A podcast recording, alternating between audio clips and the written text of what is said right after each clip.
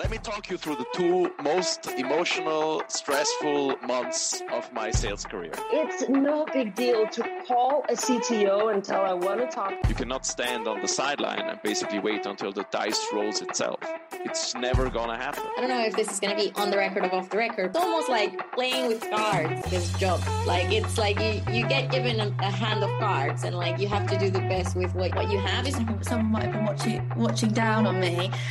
Me and Jack going into this when when he originally told me exactly the same like oh you know jack i've got this idea you know what about this? I just my first thought was my god if no i don't even care if anyone like listens to this you know? If i take one key takeaway from every recording i'll be such a better rep this is no big deal. The sales podcast.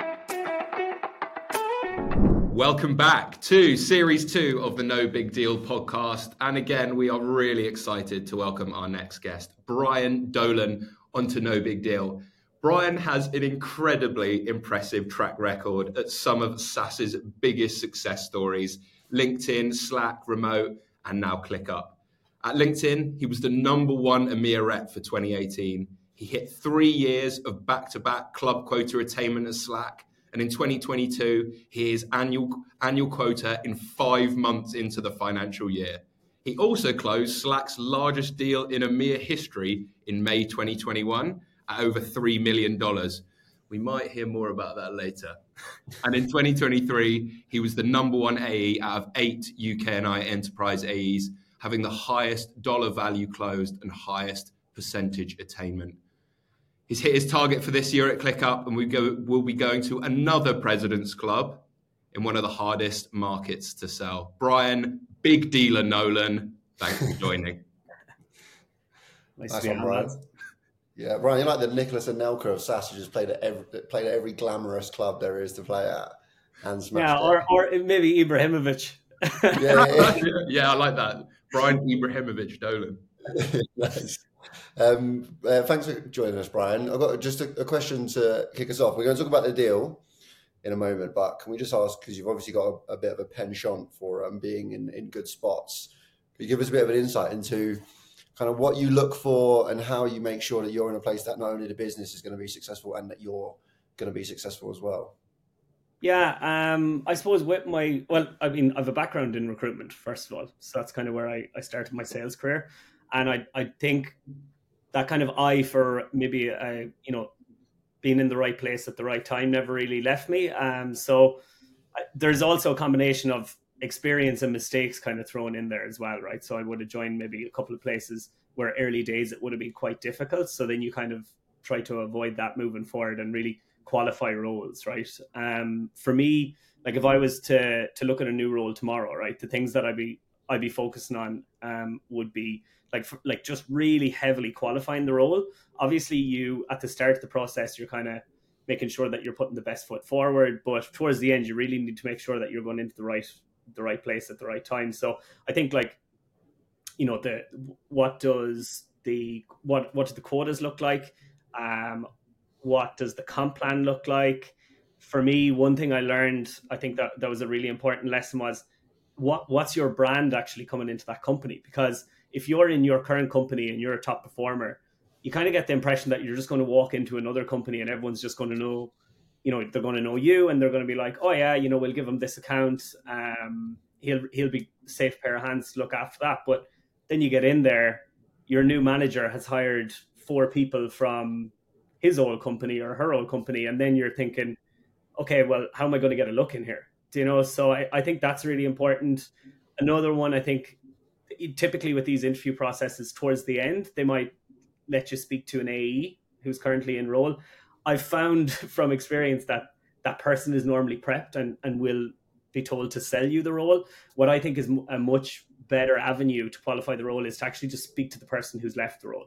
Do you know uh, what was their reason for it? Maybe you know maybe just the location wasn't working and they were really happy, but they needed they needed to move up home, or but there could be something you know a skeleton in the closet there that you're much happier knowing before you join the company um, and and you can kind of make an informed decision uh, i think you know being being really diligent as well around what do the accelerators look like what does your ramp schedule look like um, you know, I'd say to the hiring manager, tell me about the team at the moment. Like, what percentage are hitting quota? Okay, out of the people who are hitting quota, what are, what is their attainment? Um, why why, for instance, are you folks making this higher? Like, you could fall into the trap where you come in and, and they're saying, oh well, this AE in this patch last year done, you know, four hundred percent. You're like, oh wow, great. I'll go in there and I'll I'll do five hundred percent, and then then you get in and you realize they've hired 10 people into that same territory and your opportunity is is much more limited and potentially that AE is holdover accounts and it's it's difficult. So I think it's just important to just ask all those questions at the start before before you get into the role, get as much detail as possible, and then you're coming in and you're fully informed, you've made your decision and everything should be running quite smoothly. Seriously good um, bit of advice. Do you ever ask about do you ever ask when you're going through the, the qualification process of the role, do you ever ask about how they sell or how the market receives the way they sell? For example, like any sort of like methodologies they use or qualification processes, or for example, how receptive the market is to the brand, or do you just use the past success as an indication indication of the fact that you're you'll adapt to the way they sell and go from there? For me, I think yeah, it's it's very much around. You see, you could have like the best product market fit in the world, you know, but if if your territory isn't carved in the in the correct way, you're yeah. still not going to get there. Do you know? Yeah. So I think for me, it is just more important to to to back the numbers on this to be like, you know, okay, my target's going to be 1.2 million. What was closed in that particular territory last year? If it's four million and now there's four reps going into this territory this year, I'm like, okay, this is this this could work for me. But it could be a very flashy product. Um, could be an excellent product market fit, but if somebody else has 90% of the good accounts in the territory, it's going to be very difficult. Now, some areas I would focus on, I mean, obviously it is important to have product market fit.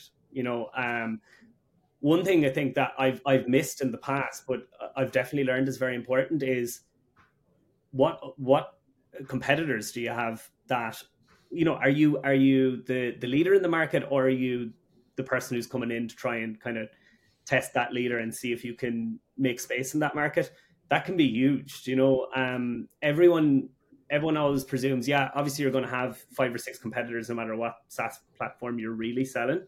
Um, but it's like, what do those competitors actually look like? Go to their websites, be like, if I was a buyer, what does this look like in comparison to the company that I'm about to join? You know, oh, they offer seven enterprise features that we don't have. Start thinking about having those conversations before you even get into the role and being like, will I really be able to defend my this product that I'm about to join against this product? What's their market share? What do they look like online? What's their stock price? All these things I think is are really important because you know you can like for instance we would have competed against Microsoft back when I was in Slack and we had an amazing product but sometimes you'd go in to speak to a company that were fully on the Microsoft suite for the last 20 years and their executives and the Microsoft executives were out for dinner, you know, four times a year for, for the last five years. Um, that's very difficult, mm. you know, to, to break through. So it's like you can get, you know, complete, you can get very excited and be like, there's a great team in here. This is a great product. Um, we have a great product market fit, but you know, when you actually start to look at that market a bit more and start to look at the competitors, you need to realize what you're up against. Um, with Slack, obviously, it went on to be an incredibly successful platform, but it did take a lot of work to really break into that market. There's a seriously, seriously good bit of information and good bit of learning there. Like, I, we've all probably made those decisions, and we've all been like wide-eyed and been like, "That is, this is great. I've heard such great things." Blah blah blah. But you really don't know until you get under the bonnet of it. Um, Brian, thank you very much. Jack, have you got any other comments on that? No, that's really good. I was actually just thinking, outside of just individual like quota attainment and things like that, are there just some straight up full? You wouldn't even warrant a conversation with a company unless they had these three criteria. Yeah, I think um, product market fit is is an absolutely huge one. Um, I I think also leadership is absolutely vital. Like you need to look at the leadership and think do I aspire to be that person or that other person in the next three to five years do you know because if you don't you're not really going to learn anything from from that leadership and at the end of the day you're they're the people that are going to plan for you know 2024 2025 so if you don't back them um, you could get very frustrated quite quickly. So I think mm-hmm. product market fit, the leadership, and probably the team around you as well. So it's like, for instance, especially in enterprise, it's like I'd, I'd, I'd love to meet the solutions engineer beforehand that you're going to be working with. I'd love to meet the CSM, like the, the leaders, back to the leadership, and, and it kind of links into the team here as well. You need to have good leadership because that's also part of your selling team, right? Because you're going to have to map your executives with the executives in the companies that you're going to try to get your your solution into. So if if if you don't get a good feeling about them, you're not going to feel comfortable with them as part of, of your army really. Do you know? Uh, so i think that they would be the three things. It's the leadership product market fit and what your team would actually look like. Banging. Great very nice. yeah great there. advice. That's a really good way for us to go now into this deal because obviously you've used all of that bit of prehistoric due diligence to work out you're in the right place at the right time, and now you're going to use that army to go to war, shall we say? Um, Brian, can I ask a quick question? We have a lot of guests who come on and tell us about either the, the, biggest deal they've ever closed, or the one that was like the biggest learning, or the one that was like most transformative in their career, or a number of those different things tied together. Tell us this deal: is it one of those? Is it two of those, or, or which is it? This is probably the the most transformative I had, just because there's a lot of learnings on this about kind of bringing in the t- bringing in the entire company basically to the deal and kind of making your own look a little bit in it as well. Um, so yeah, no, I I definitely feel that this is probably the, the most transformative one I've had. Um, weirdly, not the one that's made me the happiest, but, but like I felt it was a bit of a come down actually after I closed it, which I, I can talk about later. Um, but uh, yeah, this one is this one's definitely the most transformative. Sick. Tell us how did you get? How did it come to life? How did it get started? Where did it? Where was like the conception of this deal? Yeah. So uh, basically, this company it's an e-commerce company, and they've about at the time they had five thousand full-time employees, and then about four thousand contractors, which we actually weren't aware of at the, the start. Right. So look, it's a Slack was the company I was working on at the time. It's PLG, um, so product led growth and really, you know, they they had went through that freemium model and there was like use cases building across maybe like 2000 users or something like that. Um, but it, it they had been on that then for maybe two or three years, right? So the difficulty at that time was the only really the only way to really upgrade these people uh, or companies like this would be through security upgrade. Um, and it's a very, very difficult discussion because obviously the price and tiers go way up. We were trying to basically go wall to wall. So get the footprint of 2,000 people to 5,000 and then upgrade them to what was our enterprise, our enterprise grade platform. By the way, what you just said there about product led growth is really interesting because we haven't had anybody on here who's told us about a deal where it's product led growth before because most people have either gone outbound or had an introduction directly to a CEO to kick the deal off from zero. Yeah. Can you tell us a little bit more about how, well, actually just kick off where you left off about why the product led growth part made this a bit different kind of inception yeah. to the deal? Yeah, so the deal I want to talk about, um, look, it was with an e-commerce company. They had 5,000 full-time employees and then 4,000 contractors, which we actually didn't know about at the time. Um, they had a couple of thousand users, so they would have actually, it's a product-led growth company, Slack, so they would have came in through the freemium model.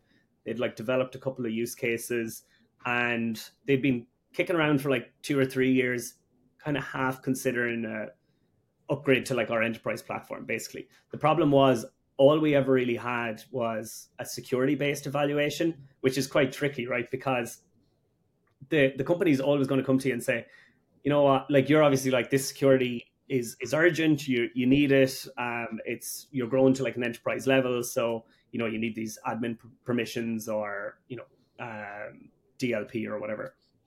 But then the company's rebuttal is always, well, I mean, we've had it for two or three years and it's mm. been hmm. fine. So, like, yeah. what's really the urgency here? And I realized actually, you know, through my years at Slack that there was kind of a sweet spot to bring customers up to this enterprise grid product. And that was you needed to, uh, the strategy I had was security aside, how do we build a business case to actually upgrade this customer, right? Um, do they actually really need it if we take security out of the equation? At the start of this, we just did not have that answer. Like, really, it was very security driven. And, yeah, it was. It, it got to the point where we actually, I just decided to qualify it out. Like we were working with a champion. Um, she was really, really helpful, uh, really responsive. Was definitely intent intending on making the right introductions, but they weren't really happening. And I was, I was kind of thinking, is this a coach? Is this a champion? Like at the end, we actually realized it was a champion. But I, I just, it got to the point where we're investing so much resources into this account, and it kind of kicked from quarter to quarter.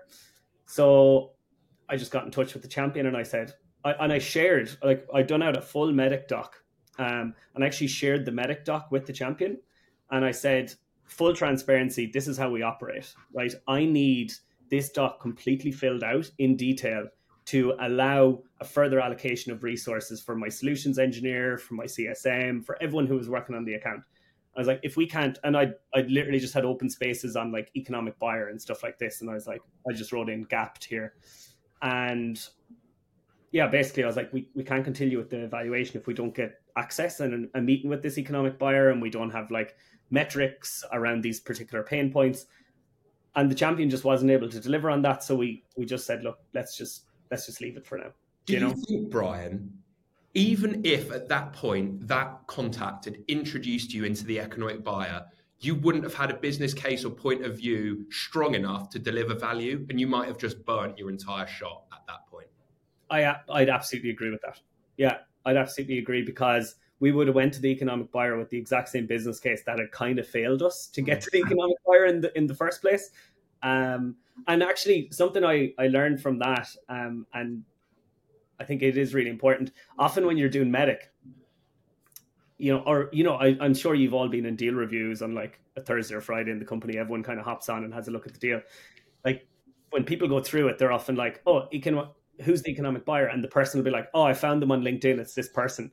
Yeah. So what you do really well in in Slack and in ClickUp is if you if basically they were like, "Who's the economic buyer?" and you'd say it's this person, they'd be like, "Right, have you had a meeting with the economic buyer, or have you like, are you in contact with this person?" And if you say no, they're like, "Well, then you don't have the economic buyer. Like you can, you can't just write their name in and be like, I have an economic buyer." Do you know no engagement? um, yes, and and look, so so did I as well. Do you know? Um, but after a couple of those meetings, you're like, you know, they're right. Like we don't have an economic buyer here. They know nothing about this platform. Yeah. Um, but yeah, so so that that was it was closed. It, look, it was difficult to close it off, but I was like, what's the point having this in my pipeline? Like, uh, I always feel that it's best to just get it out. Like, if it's not, yeah. I think uh, an old manager said to me before, your your pipeline's like your wardrobe, right? If you if you don't plan on wearing something again, just throw it out. Like, what what's it doing in the wardrobe? If if you know, it's just taking up space. So it's like being really diligent. Um, and then the the the way we reignited it was actually um like thinking back, it was it was amazing that the deal came so far from this. But uh, the so their CEO and our CEO were meant to go to an event in Stockholm. Um, it was called Bits and Pretzels. And did you plan that meeting? They were just both there as speakers, oh, right? Wow. Yeah, and uh, so then the the event, the pandemic kicked off. The event didn't happen, um, but one benefit of the pandemic was uh, like if you wanted executives to meet, you know, you'd have to ask CEO of Slack for to fly over from the US. It's like two days of his time to meet this person for like, you know, 30 minutes or whatever. And meet just executives meeting on Zoom back then wasn't normal. Like when I joined Slack, you know, you were flying around the place all the time. If you had to go to Stockholm and if any any meeting you to do, you were like taking half your day to fly over and come back. So I was I was thinking, okay, well, look, like this is kind of failed because we have bottom up, but we don't really have any top down eyes on this deal, right? And with Slack specifically and, and that enter- enterprise grade product, it's a vision sell, right? It's it's a three to five year vision. Like this is the infrastructure we're going to build, and then your company is going to plug into that infrastructure, and then your capab- these capabilities will be unlocked. The problem is when you're dealing with your champion who's just the end user, they're not thinking in three to five years. Do you know? They're just thinking, I like I like the way it's working at the moment. I'm so busy kind of working through these tasks, or I'm so busy communicating these channels. It's obviously very helpful, but you know, they're it's just they're just not getting the vision play, right? So I'll just uh, butt in quickly, Brian. Sorry, gonna hold that point about vision. When people find in champions in enterprise accounts, often it's really hard to find just the persona who has this as a project for them. Somebody who's going to manage like the delivery of this project, and something like Slack is quite ambiguous, even more so than other. Like, say you're selling Salesforce, it's going to be one of the heads of sales, a CRO, or somebody who's like CRM admin director in IT out there as their title. But like a communication platform like Slack, how does a champion surface themselves, or how do you qualify them as a champion, and and also make sure that person has sort of like credibility and authority internally? Yeah, I mean it's difficult. Like typically they would be like the primary owner or something like that. So you'd like what was really useful in these PLG companies, and it's still the same with, with ClickUp, is you can often see the people who are inviting other people onto the platform on the back got end. It, got it. But then it, it mightn't be the primary primary owner, but it, they might have like seven admins, and you're like, wow, this person has invited 14 people in the last week. You're like, this this person's really pushing this platform. Yeah, yeah. So so that's kind of the best way to identify them. But then you're right. Then you have that other challenge of being like, yes, this person is completely like fighting our case in the business, and as they say about the champions, like selling on our behalf when we're not there. Do you know? So like they're doing that great work, but often they're just too busy. Do you know Mm. to to really grab the reins and like drive it forward? Like you know. It, if you invite somebody onto Slack or ClickUp or, or something like this, they, they might need three or four hours training, and your champion can't do that with everyone. Do you know? Yeah. Um, so then it's like, how how do you get the executives involved so that this becomes an initiative? Do you know? so Yeah, there's yeah, some yeah. structure in place around that. How do you, Brian? Yeah, no, yeah, seriously. So yeah, tactically, how did you do that? Yeah. So so that event anyway um, was was meant to happen was cancelled because of the pandemic, and then I said, well, look, I was like these. These two guys, my, our CEO and their CEO, could have just met in the hallway. They could have just sat down and had a coffee, right? So I was like, do you know what? I'll, I'll, I'll put an email together for my CEO to send, and I'll say, hey, I know you were at the event. Uh, we're meant to be at the event. I was actually looking forward to seeing you. I'd love to, to have a chat. Um, this company were were starting to go public um, and getting ready at the time, and Slack had just kind of been through that. So I was like, look, this could be like a really good conversation for for for them to have. Um, so we recreated that kind of serendipitous meeting in in the hallway and yeah they hopped on zoom for for half an hour i wasn't on it because they were like probably talking about some pretty private stuff. So i just didn't want to interfere. And i was like it's just going to work better rather than kind of me sitting there and you know introducing myself and then trying to move the conversation over and back. I just felt it would be a bit more organic. So came off that call. So the ceo didn't know anything about slack before this. Um, and then the next the follow up was he he asked his executive team, so his entire C suite, to come on and do a Slack for executive session with somebody from our side, right? So we got our CFO at the time, um, because a lot of the work in terms of how we got ready to be a public company happened in Slack, right? So they would have spoke with a lot of investors through like uh, Slack Connect channels and things like this. So then they ran a session in terms of how that infrastructure will be built. And then after that, I was like, okay, we're really onto something here because the the executives, because obviously they're in these meetings constantly thinking about what what three to five years looks like, and and they can just enable teams across the business to be like, you need to look after this initiative now. They got very excited about what they seen, and I was like, now we can start looking at we can actually start to have the conversation around what are your strategic initiatives and how this maps to it, right? Because You Because almost tied in then. Look how easily you can communicate as an executive leadership team on Slack. Imagine the value if you do all of these initiatives, all of these projects across the rest of the business. And obviously, all the executives think, shit. yeah, The Yeah. execution of all of those initiatives init- in, immediately goes up. And I think, Brian, as well, like, you know, that's best case scenario, having that as your like proof of value. And, you know, you did really well to tie that draft on behalf from your CEO to their CEO to then get that meeting. Like, and, and, and I presume, was there actually, Brian, any form of initiative that the C suite on their side were talking about to try and drive efficiency across the executive leadership team? Or did this spark the initiative? it was a combination of, of a couple of things like and, and there's one thing i want to touch on there as well um i think there's the mistake i often have fallen into in the past is people are- you know through your coaching people are like you get your champion and then you start to ask them what the strategic initiatives are right but the champion often doesn't think about the strategic initiatives so you're like trying to tie the product to strategic initiatives when you're working with somebody who just uses the product day to day, right? Mm-hmm. So it's it's not it, it kind of doesn't match. But I felt when we elevated the conversation, we started speaking to these executives about what their strategic initiatives were. Mhm. They, they they've no problem telling you because they, Yeah. they're in the meetings. Like they they know what's being discussed. Um and the the key strategic initiative which absolutely blew open the deal for us was um basically this particular company had proven to their investors so again this is during their public readiness uh, they'd proven to investors that they could gain market share right? But they hadn't proven to the investors that they could retain market share. And there was a lot of competitors coming into what was a quite new space and the investors had concerns over it right? So when i started to think about that um uh, we started to dig into okay well like what what does your retention look like? Like what's your retention strategy at the moment? How do you keep customers satisfied? How do you keep customers referring your product to other customers so that you can build that consumer network? Because that's what's going to be the retention. That's what's going to fend off the competition.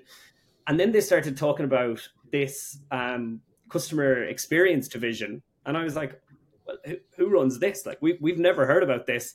So they introduced us to the head of engineering who runs 4000 contractors um, who and their main focus was for customer experience. So they were going to be the face of this particular organization to the market.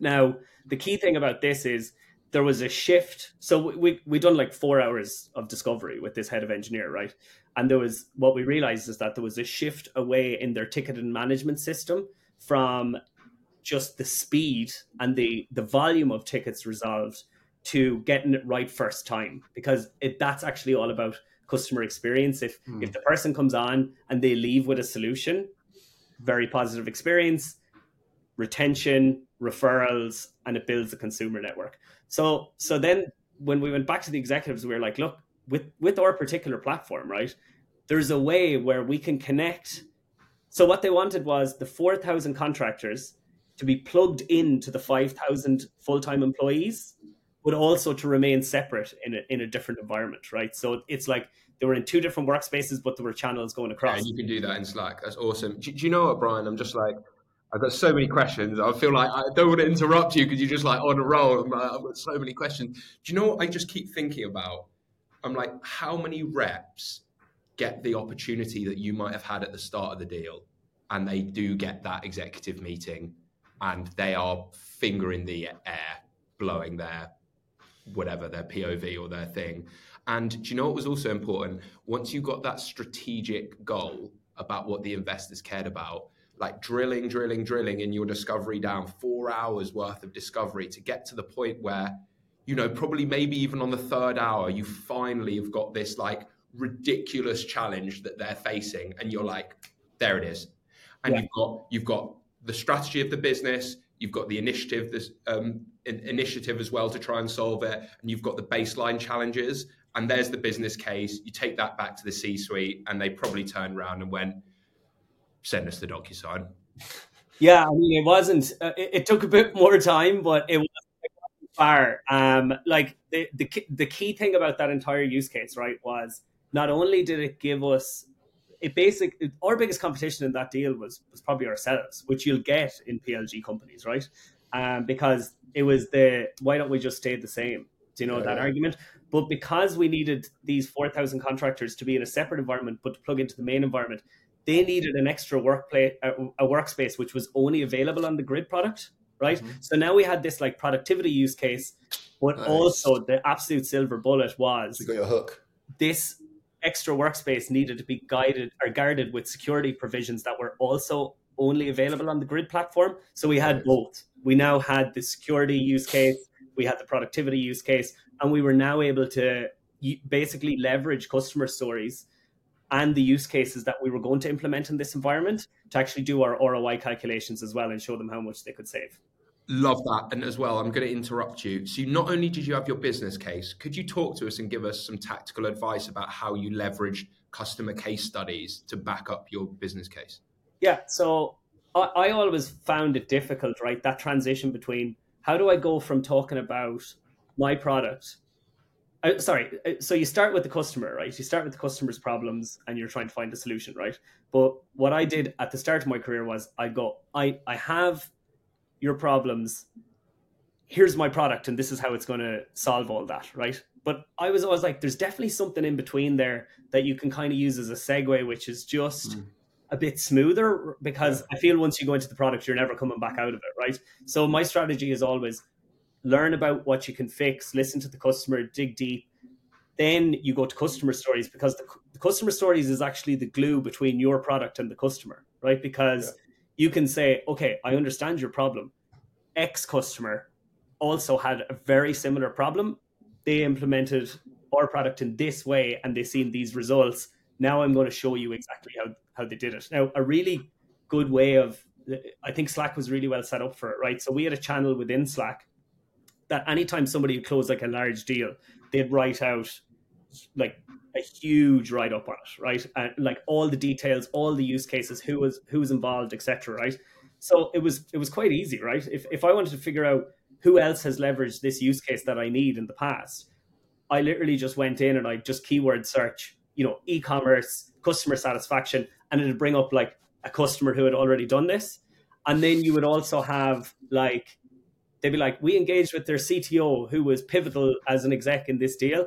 And then I'm like, perfect. The AE is there because they've just done the write up. So I just ping them and I'm like, hey, um, can, would would I be able to introduce that particular executive to the executive on my deal so we can map them, and it would just like blow the deal open because then you're not you're not the one that's doing the selling anymore. It's not even your executives. It's actually people who've already been through the journey and implemented these specific use cases. I've never, ever, ever thought about doing that. Me neither. I feel so I, stupid I'm, to not read other people's win reports. Yeah, it's just. I think working in large companies, you get so many, but especially these big deals and stuff like that. You know, I even tell in my own talk tracks, like, you want to go and listen back to calls. But like, I'm sure Brian, you know, uh, being a top rep in multiple companies, when new reps join, they probably want to go and listen back to the calls that you have. And in some of these like monumental deals, I couldn't even imagine how much extra value is there are in all of these win reports of all of these big deals and finding all these probably champions now as the products have evolved.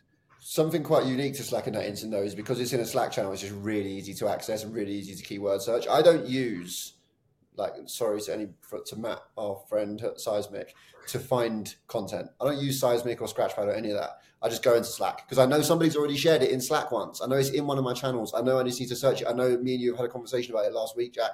we don't even work at the same company. So I just literally Slack you and it was there. I'm like, it's far richer database of information than the CRM or the marketing content that gets shared in those other like repositories. So that is a very, very useful use case. Did you? Yeah. Anyway, sorry, Brian. We interrupted again, mate. You were on a roll.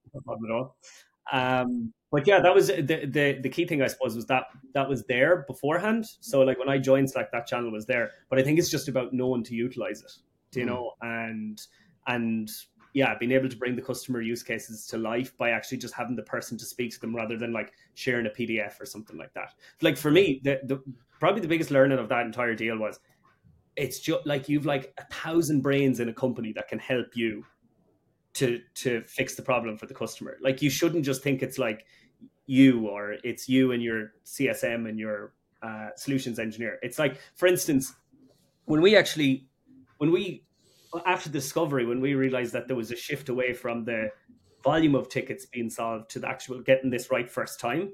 Uh, only two weeks later, I was on our sales kickoff, so that was virtual, and there was a lady, Sabrina Derby, I remember her name. She she actually was just demoing how demoing like five or six different use cases for engineering with Slack and was like, okay, like one of the use cases was like gamification, right? And I was like, this for what they're trying to achieve, this is absolutely perfect, right? So I just got straight onto her after the call and I was like, that demo, I was like, can you please just do maybe half of that for for a head of engineering in this company? And I was like, it'll just be it, it it's not that all of it's going to resonate, but it'll be such a great ideation session that it'll just really bring this thing to life. And like, I think they, they took like four of the use cases. Um, and what we actually did was, which I, I really, I, I was delighted I did by the end of that deal. We got the use cases. So we did, we did that demo. Uh, we chopped the use cases up. So each of them chopped them up to like a five minute clip um, from the live recording. And then we'd like, when we'd done our final deck for the executives, we would like have the use the have the use case, have where it was implemented before, have a little blurb of like somebody talking about you know what it meant for them, and then we'd be like watch video on use case. So it was like chopped down into digestible chunks for the executives, so they could just click in and be like, oh, that's what it would look like for us. Mm-hmm. What I love about that as well is there's something to be said about like the choreography of a meeting with a head of department or a head of or a C-suite at all. Like it's really hard to it, until you get to that point. There's not a lot of managers out there who can give you really great coaching on how to actually go in here and how to write that email and how to segment it, how to make it easy to digest, how to make this conversation flow. It's like something that you're supposed to almost know naturally. But like I, I, don't know, I just love that tip there about just like chop it up, make it really digestible, and don't even say you have to watch it. Just put click here if you want that type of thing. Those are, those are the types of like segues that make you look like you respect people's time, and so on and so forth. Can you give us a little bit more of an insight into how the deal then came to the end? Well, this is the bit that we obviously that as salespeople we love, but you just mentioned previously before that this wasn't even one that made you particularly that happy. Yeah, yeah. Well, uh, I mean, look, closing it made me happy. Uh, it was just the day it was closed. I was like, thought I'd be a bit more excited than this, which yeah, is yeah. strange, you know. But uh, no, uh, look, towards the end, I think I think what I was very happy about on this one was that, like, I always believe that the urgency comes from the client side, right? So it's like find out. So for for us, we knew that was the public readiness and that security piece, and the fact that the investors had concerns around the um, the uh, retention of the customers because we were like if basically we were able to build a business case where we are like if this continues for another two years this is where your business is going to be and this is what it's going to look like to the investors. So we were like this is this is kind of urgent right? Um we we the negotiations were difficult. Like if there's one mistake i made on this deal was that i probably got procurement in a bit too late on it and typically I do try to get procurement in as early as possible. I in, when I was in recruitment, I recruited for procurement professionals, so I always have that kind of bit of rapport with them early mm-hmm. days. I spoke to them for like two years at the start of my career, you know.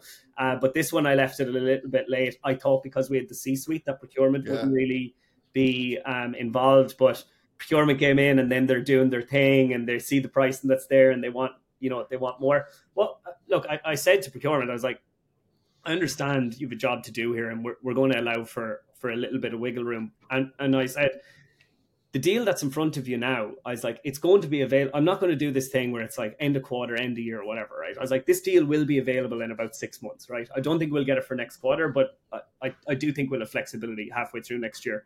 I was like, the, but the reason I think you should do it now is because, and then I would I would map out in bullet points basically, you know, around the investors, around the productivity use case, around how the engineering team are working at the moment, around how long the services team will need to actually implement this. And then I, I also kind of showed them the picture of what this means if we were to do it in six months' time rather than now. So basically, I was like, look, that, there's the deal. As I said, it's it's going to be available in a bit of in, in a few months, but like it's urgent for you. yeah, you know? I love uh, that. So you know we're we're not going to chase you around too much now. Obviously, I was still checking my phone every thirty seconds. You know, um, there's there's yeah, like yeah. a mask you have to put up to. Yeah, yeah. There's two know, sides of that face. Yeah, yeah. yeah. Like, oh, I'm I'm completely comfortable with, when whenever this happens. You know, but like I think definitely that helped me a lot in the negotiation to understand exactly why it was 100%. urgent for them early in this in the sales cycle because you just can't get that late in the sales cycle because they're too guarded at that point. They don't want to give anything away, and uh, you'll find that out from you know the C-suite, your head of engineering, your champion, but you're not going to get that from procurement. No, hundred uh, percent. So it's such a valuable point to note there. Like do the work, do the legwork of the foundations of the deal early on, and it pays dividends towards the end. Yeah, for sure everything comes out in the wash, man. If you've if you've cheated the system or if you've cut any corners or if you've gamed anyone, it comes out at the end there. Procurement will find it out. But it's like you've held your nerve. So yeah, we uh I remember when I started I actually learned like so much about selling when I started in recruitment. Like there's mm. so many lessons that I just picked up back then that I still use. But I remember in my first onboarding, uh, there was like this absolute like best best recruiter we had globally who who ran the session. I, I nearly remember every word from the onboarding, and I like and I've been through training since where I haven't retained as much, but this everything she said was just excellent. And um, she said, you know, if if you're thinking about a question to ask a client and it, it, makes your stomach almost feel sick, you're so you're like, I really don't want to ask that question because I could blow the deal or whatever. Right? She was like, ask it straight away. She's like, it's the question that you're uncomfortable about asking is the question that you just need to ask immediately. Do you know? And I think that that that's something that stayed with me in terms of qualifying all these deals. It's like, you know, you're getting halfway through a process with a large deal, and you're you can you can ask the question like, if you Mm. don't do this now, what's the impact? Do you know? And then start to get you you don't want to ask that halfway through because you're still selling at that point. And Yep. and there's like such a strange balance in sales because uh, for the first half of a deal, you to be like really enthusiastic and try to make things that don't even seem tangible. You have to make them tangible by your excitement and your optimism. But then, kind of halfway through that deal, you have to like shift the focus from this is this is why I think they'll buy to then shift the focus to this is why I think they won't. You know? No, and so it- true. and You you- communicate that to the customer as well. Yeah. You have to be like, this is why you have to be careful about buying this. It's like, hang on a minute. you're, finding, you're, you're going from finding the reason that they are going to do the deal to then shifting to finding the reason why they won't do the deal. And Yeah.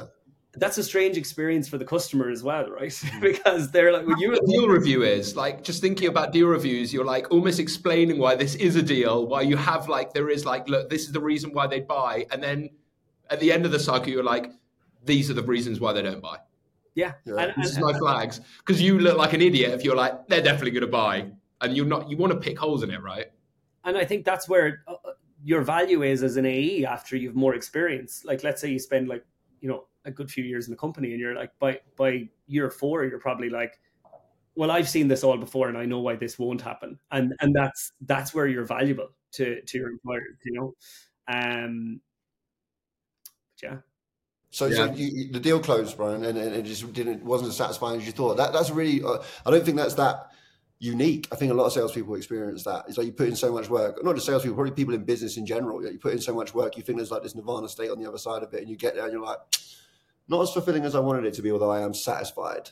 Is it? Is that a good way to summarize it? yeah, like there was just such a build up. Like you know, I remember being away on holidays, and I was just like in the hotel lobby at like one a.m. trying to Mm. get legal to change this one word over in the US, Mm. and you know, you were just like. You were like, come on, like, when is this ever going to happen? And you start to imagine in your head, you're like, I'm going to be so happy when this deal happens. Like, I can start my life again. Do you know what I mean? Yeah, it's yeah, like yeah. everything's to just the gym again. Yeah, and uh, and then I suppose it. I closed it, and I was just sitting there, and I was like, "That's wh- where's the next one?" Like, like Yeah, it's nice. just immediately, and it was interesting because I, I I kind of thought back then, and I was like, I was like, what does make me happy about sales? Like, you know, after that, I was like, God, if I'm not getting the buzz off this, like, what why am I even in this game for? And I was like thinking back to like probably the best day I've had in sales was when I was I was over I was in LinkedIn, I was over in London, and I had done like four meetings back to back that day. I came back, I was like staying in a hotel, and I came back and I was like just doing up all the emails and the follow ups and stuff like that. And I I was having a pint, and I was just relaxing after a tough day. And then I remember like in the space of about five minutes, two deals of my pipeline had said no and fell out. And then three other emails had come in and been like, great presentation today. We're going to bring it to the team, XYZ. And I was just like, I just love this game. Yeah. there it is there Yeah. I say it's the chase it's all Yeah. about the chase Yeah, it's all it's about so the chase true. isn't it and do you know what brian when you're talking about this i was actually thinking like in the successful years that me and Jack have had, you know, you finish that, you have your big hurrah on the 31st of January or whatever, 31st of December, whatever, or probably 16th of December if you have it. And then you're like, back to zero Yeah. again. And it's like, you know, it's constantly, and I feel like when I speak to reps that even do like more transactional sales and they're month to month, and then it's like smash 150% of your month or quarter quota, and then bam, you're in your first and your manager meeting, you're like, where's your pipeline for the month? And you're like, Yeah. shit, no celebration then, is it? I know. I love the game. I know Yeah, mean. I it's love the that. game. It's like It's also funny fun. at the beginning of the month or the quarter or the year. The wins are like, oh my god, they get. I got good feedback from the presentation, or oh Yeah. my god, I got an introduction to somebody else. And then at the end of the deal, you're like, oh my god, we got their red lines back, and there's no edits. Like we're, we're going to go ahead and we're going, they're going to do one final review. Like the the things that give you the buzz change dramatically depending on the season or the quarter. Yeah, I agree. Like, I think the great thing about sales is like a, a lot of us are just in love with the process, you know, and um, we're kind of fooled into thinking we're we're we're all about you know chasing the deal and getting the close or whatever, but it's actually the process that kind of makes you happy. Do you know? I have this really like fucked up thing where if I get a no, I'm like, this is where the fun begins. Yeah, yeah. you know what I mean? It's like Yeah. this is the good bit. I like the, the no's is what I'm looking for. I'm looking for you to say like, oh no, I don't think you should do this. You know, I- Simmons used to say to me, um, "When you think it's all over, that's when it's just getting started." yeah. That used to be our motto. Yeah. Well, do you know what, Brian? We're going to wrap it up there. But uh, awesome, learned a lot. Wicked seller. Looking forward to seeing where you go, where you continue your career, and you're definitely going to go a lot of places. You already have. So thanks so much for giving us your time. Yeah, just to add to that, Brian, you uh, you speak very clearly about how you execute, and I think that's a very unique skill.